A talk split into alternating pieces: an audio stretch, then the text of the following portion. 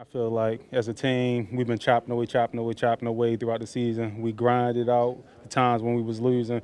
We tried to stay humble in the times we was winning. Now was the time for us to uh, just keep grinding it out and stay the course, and we can see the fruits of our labor. But we're not done yet. There's still work to be done next week, and we got to keep our head down and stay focused and be humble going into next week because it's a different team.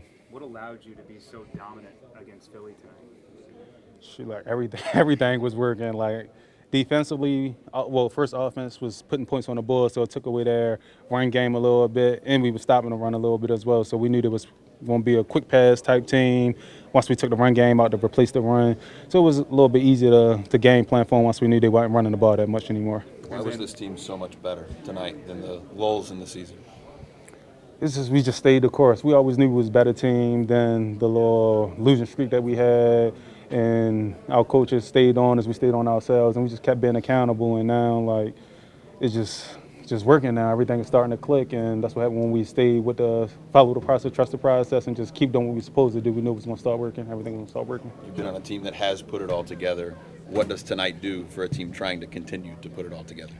It was a, a big step in the right direction. We know that it's a week-to-week lead. This ain't going to carry over, transfer over without us uh, going to practice and doing the same thing or better this week in practice than we did last week. So we just gotta just stay stay even kill. Don't get too high on this win. Don't get too low when something go wrong. And if we're able to do that, we'll be able to handle all the ups and downs of the next game. Yeah. Bowles said uh, you guys are kind of embracing the underdog role. So the bigger, maybe you'll talk about that a little, a little bit. Going to Detroit, you'll be there again. What does that mentality mean for you guys as a team, and how does it kind of bring you guys together in games like this? Uh, first of all, underdog role just like we we know uh, our capabilities in the locker room, no matter what's projected or what people think going to happen in the game. So we always coming in thinking we got a great chance of winning the game.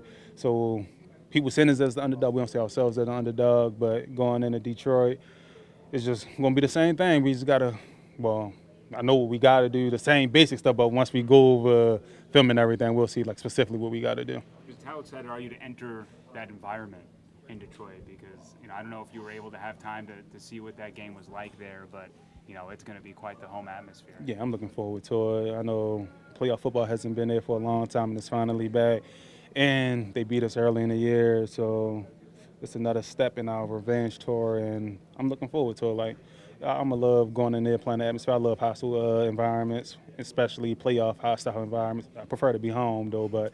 Uh, we, I'm just looking forward to it. It's going to be a good game, and if we once we prepare, start figuring out what we got to do, and we do that stuff, we should be able to come out on top.